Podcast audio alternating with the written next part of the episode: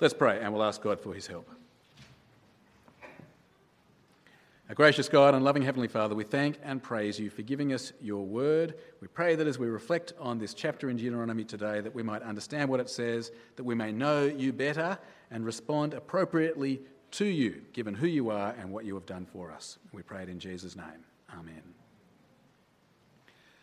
Uh, jealousy can be an ugly, ugly thing. Uh, when we are angry with people because they've got what we want, when we resent people because they've got what we want, that is really just greed, isn't it? Uh, it's selfishness. We are failing to love those other people, failing to want what is best for them. Jealousy is a failure of contentment in our own life, it's a failure of gratitude. Our jealousy is, generally speaking, ugly and sinful. Let me tell you about a situation. This happened a few years ago. Uh, there was a couple, fairly new Christians. They started coming to our church. Uh, they'd been living together, and after a while of coming to our church, they decided to get married. Uh, I did the wedding, but then uh, just within a year of the wedding, uh, the wife started an affair with a bloke at her work. I remember the husband came and he spoke to me, and he said, I feel so angry.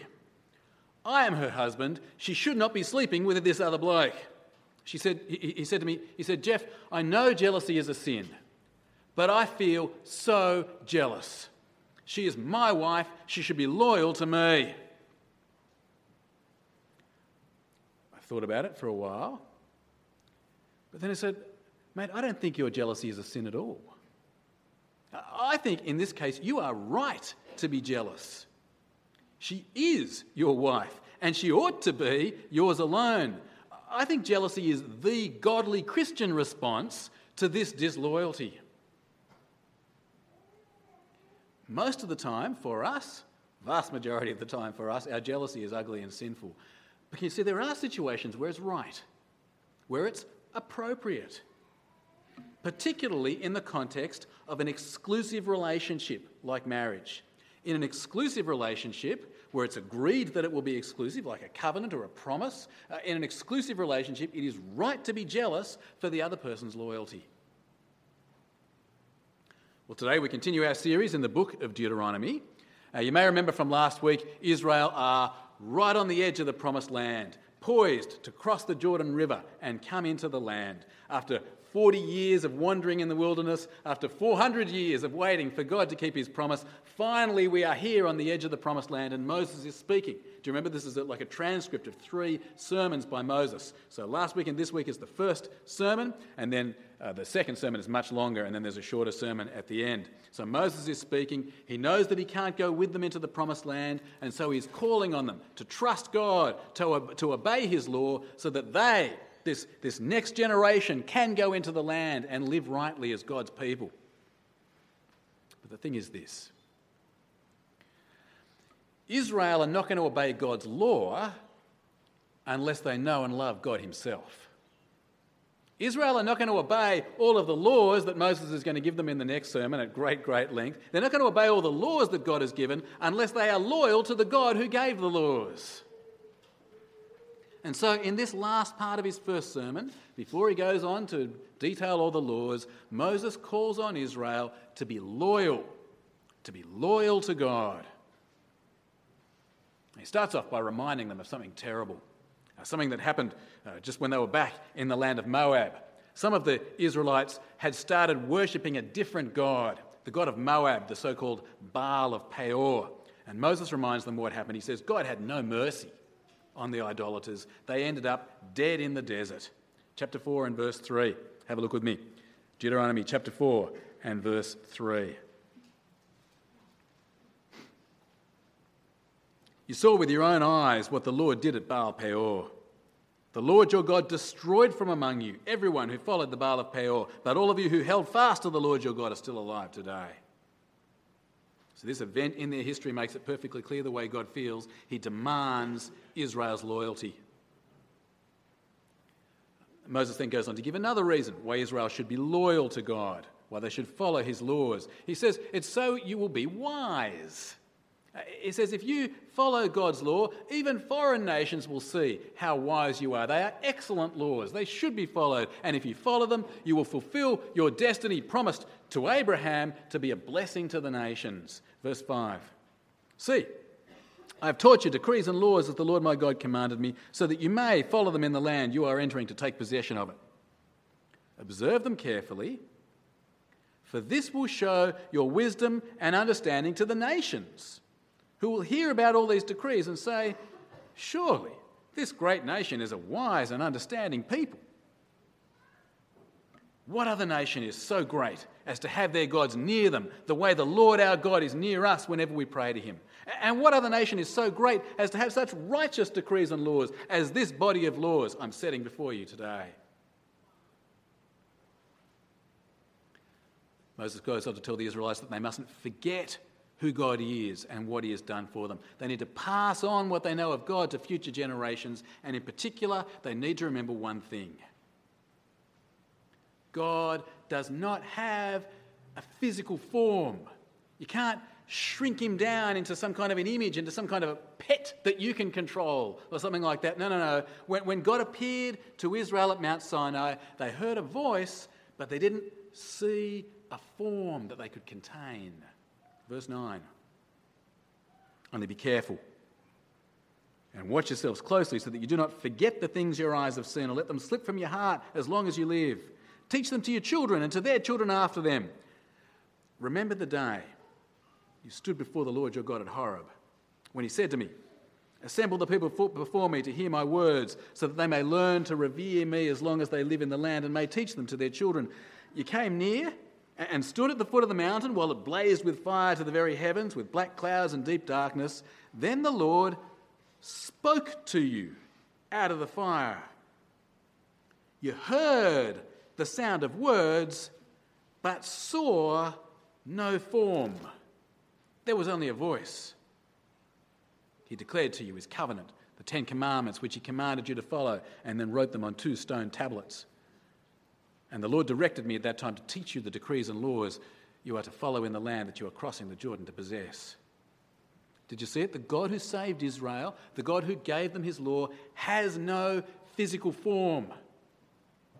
And so he goes on to say, you mustn't try to represent him in some sort of a physical form. You mustn't try to squeeze him to, into some image that you can understand, uh, shrink him down into something that you can control. And also, you certainly mustn't worship anything else, anything that he has made, or, or any other so called God. Worship the invisible God. Don't try to make him into a form. Don't try to worship anything else. Either of these would be disloyal to God. And Moses goes on to say this God is jealous for their loyalty. Moses reminds Israel God has made a covenant with them. Uh, they're, they're, they're in an exclusive relationship with God, like a marriage.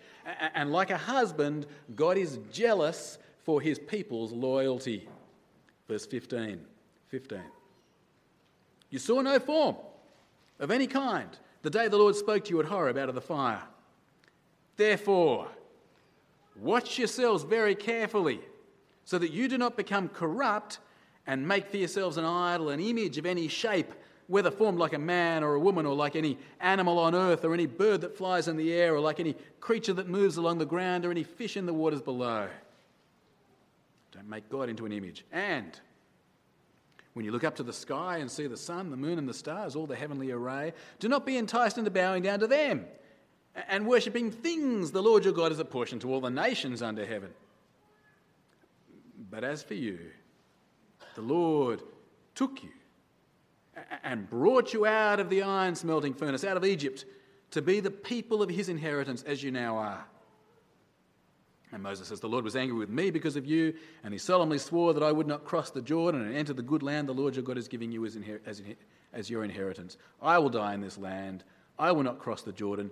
But you, you're about to cross over and take possession of that good land. So be careful not to forget the covenant of the Lord your God that he made with you. Do not make for yourselves an idol in the form of anything the Lord your God has forbidden.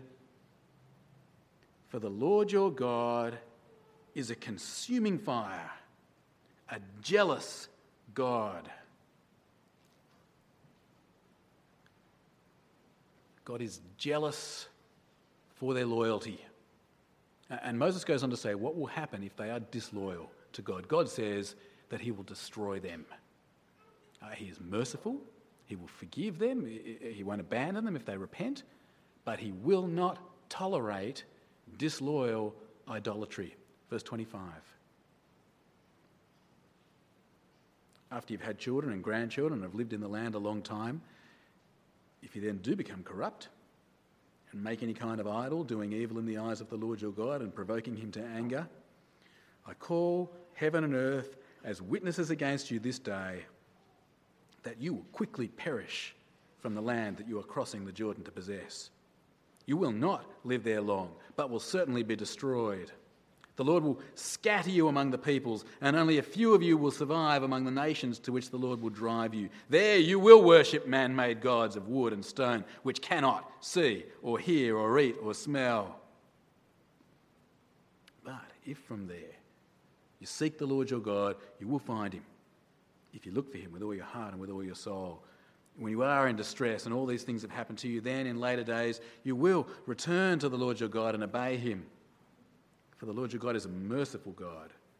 He will not abandon or destroy you or forget the covenant with your forefathers, which he confirmed to them by oath.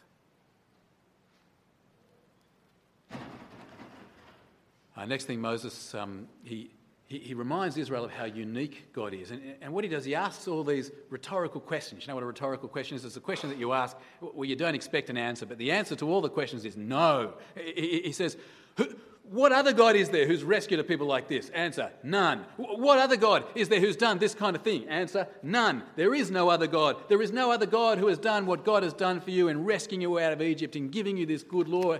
There's no other God like that. Why? Because there is no other God. Now, there is a fundamental problem with worshipping any other God than God. There is no such thing. You're worshipping a lie. God alone is God. He alone is worthy of their worship and of their loyalty. Verse 32. Ask now about the former days, long before your time, from the day God created man on the earth. Ask from one end of the heavens to the other. Has anything so great as this ever happened? Or, or has anything like it ever been heard of? No. Has any other people heard the voice of God speaking out of fire as you have and lived? No. Has any God ever tried to take for himself one nation out of another nation by testings, by miraculous signs and wonders, by war, by a mighty hand and an outstretched arm, or by great and awesome deeds like all the things the Lord your God did for you in Egypt before your very eyes? No. You were shown these things so that you might know that the Lord is God. Besides him, there is no other. From heaven, he made you hear his voice to discipline you. On earth, he showed you his great fire, and you heard his words from out of the fire. Because he loved your forefathers and chose their descendants after them, he brought you out of Egypt by his presence and his great strength to drive out before you nations greater and stronger than you, and to bring you into their land, to give it to you for your inheritance as it is today. So, acknowledge and take to heart this day that the Lord is God in heaven and above and on the earth below. There is no other. Keep his decrees and commands which I'm giving you today, so that it may go well with you and your children after you, and that you may live long in the land the Lord your God gives you for all time. And that's the end of, of Moses' first sermon in, uh, in this book of Deuteronomy. The passage ends with the, Moses attending to a bit of housekeeping. He sets up some cities of refuge in the, the part of the promised land on the east of the Jordan that they've already conquered. But that's, that's the first sermon.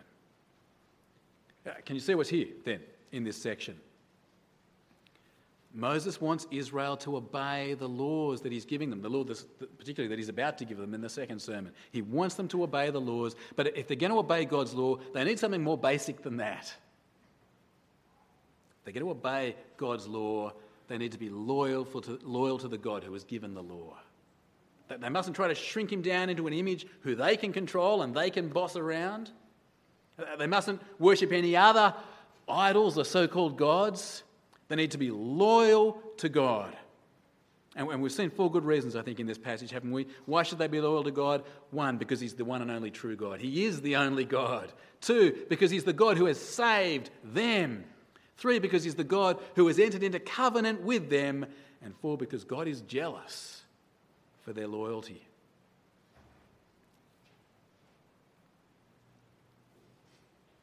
Friends, as we saw last week from the book of Deuteronomy, the God of Deuteronomy is our God. He's the God and Father of the Lord Jesus Christ.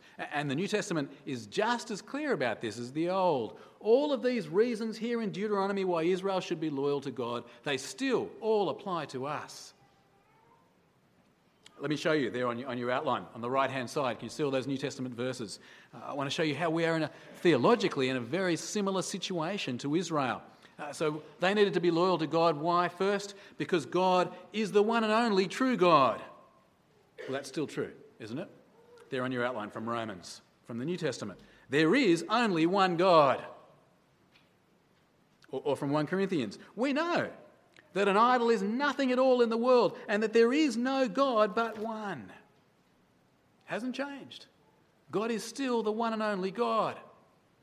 And of course, as Christians, God has saved us hasn't he? He hasn't saved us out of Egypt like he saved Israel out of Egypt. He's saved us from, from the ultimate slavery, slavery to sin and death and the devil. God has rescued us through the death and resurrection of Jesus. We are saved people. From 1 Corinthians, the next passage there.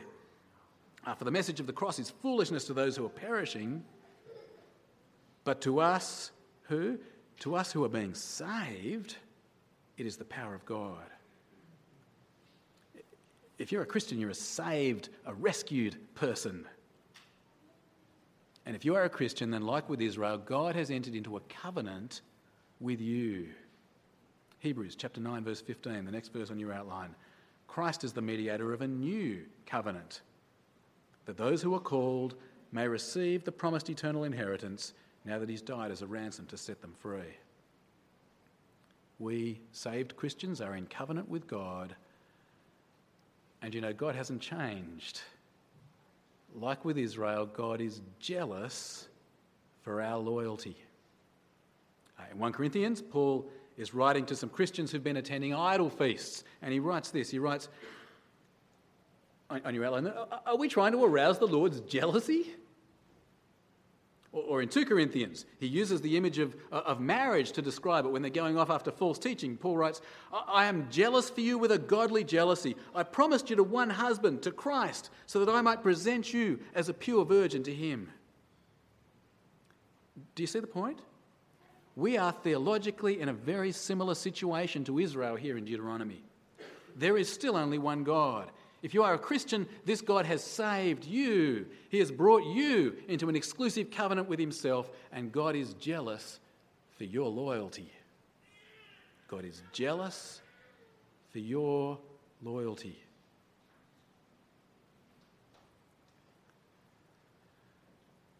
Have you ever heard someone described as a loyal Christian?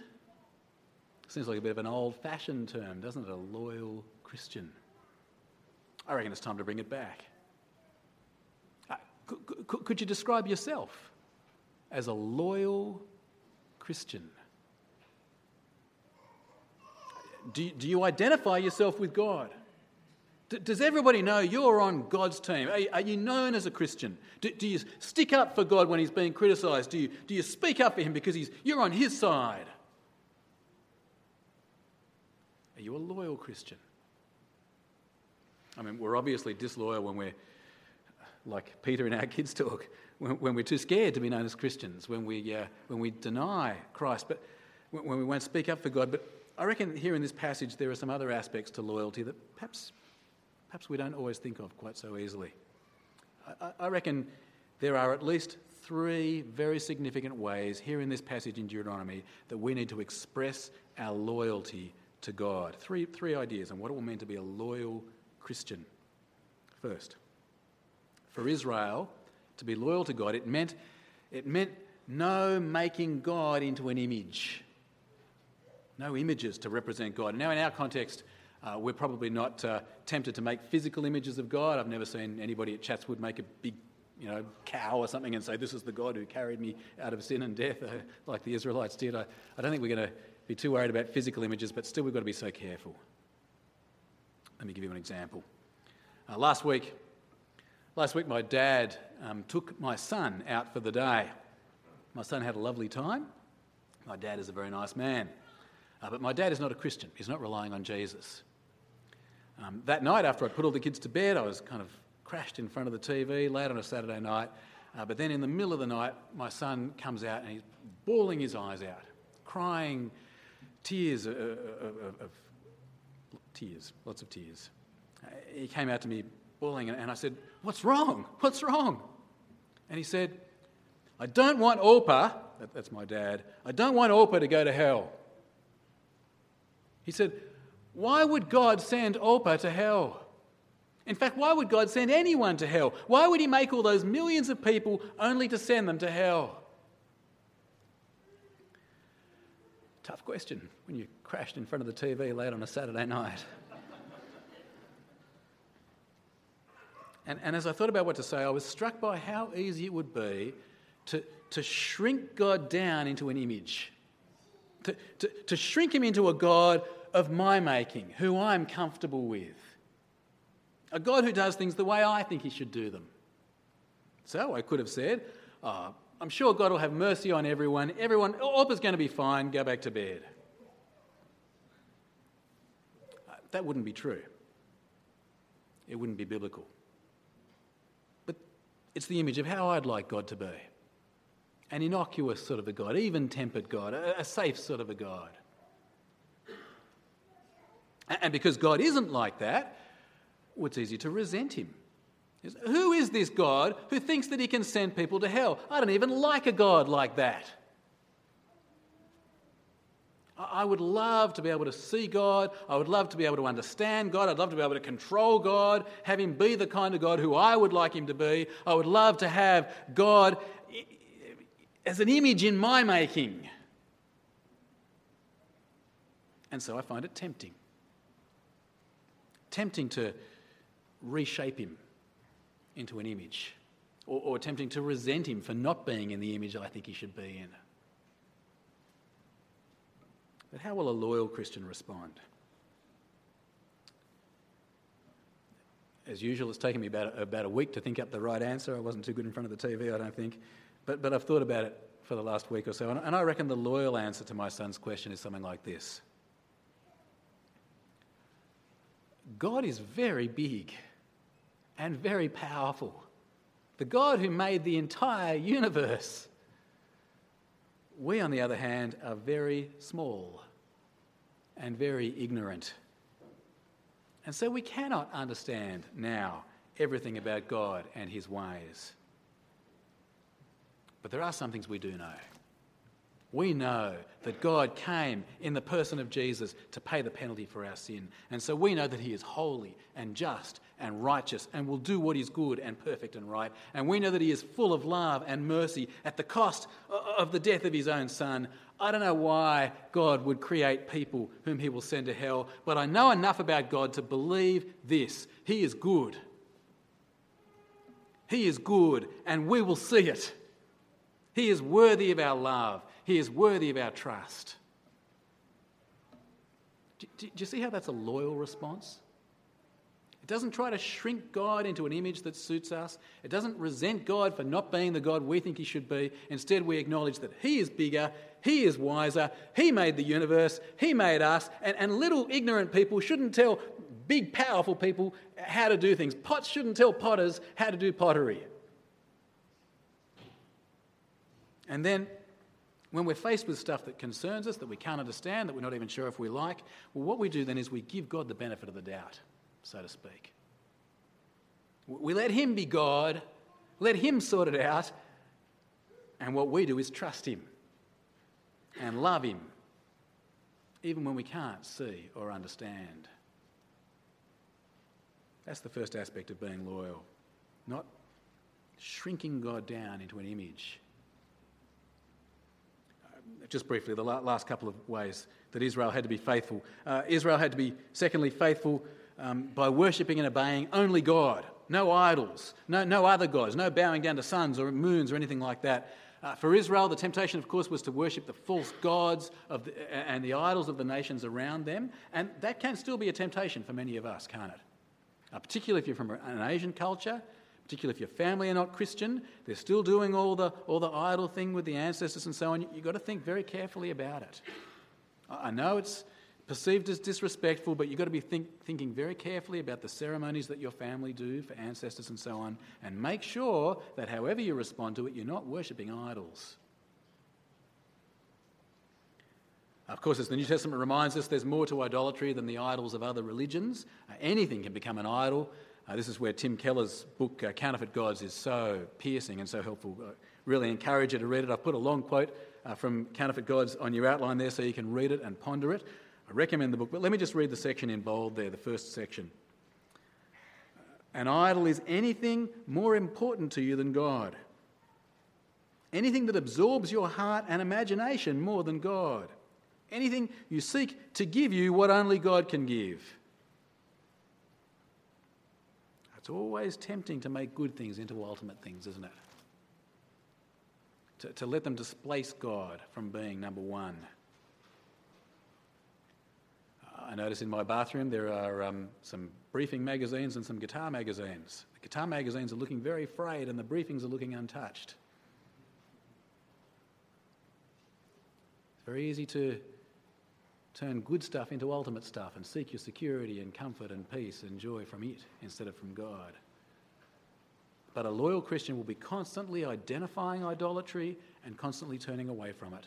A Christian is someone who turns from idols to the living and true God no images, no idols. Third aspect, third aspect of loyalty for Israel was this, and you see this in the flow of Deuteronomy. it, it is it was loyalty to God that was supposed to motivate their obedience to His law. That's, that's why in this first sermon you don't get hundreds of laws. You get this basic thing about being loyal to God, and then in the second sermon you get the hundreds of laws because Moses is teaching them that the, the, the reason they should be obeying all of the laws is out of loyalty to God Himself out of a heart that loves God, that says, God, you are right, you are good, your ways are better than mine, you're smarter than me, I should love you, I should obey all these laws because you know better. And I'm on your team. I mean, I guess there are lots of reasons why we obey God, and not all of them are so good, are they? Sometimes it's just out of kind of resentful duty or blind fear. Sometimes we obey God to impress other people and look godly. Of course, it's always tempting to obey externally, isn't it? And, and, and not from your heart. It's not going to be like that for a loyal Christian. A loyal Christian will actually, genuinely love God. A, a loyal Christian will be on God's side, assuming that God is right, agreeing that his ways are good. A loyal Christian, therefore, will serve God from a, a, a willing heart. Friends, friends, where does your loyalty lie? Are you a loyal Christian? Do you obey him from a willing heart, believing that he's right? Or have you shrunk God into an image, or, or has some idol taken first place in your heart? Friends, I hope you are a, a loyal Christian. I think there are very good reasons here in Deuteronomy, don't you? Here's how it is there is only one true God. In Christ, this God has saved you and entered into covenant with you, and He is jealous for your loyalty. Let's pray. Our gracious God and loving Heavenly Father, we thank and praise you because you are the one and only true God and because in the Lord Jesus Christ you have saved us and brought us into covenant with yourself. We thank you so much for your forgiveness. We thank you that we are your people. We thank you that you love us. And we pray, Heavenly Father, that you would help us to be loyal. Help us to believe you as you are and not shrink you down. Help us to worship only you. Help us to love and obey you from a willing heart because you deserve all our loyalty and love. So we pray that you would help us in Jesus' name. Amen.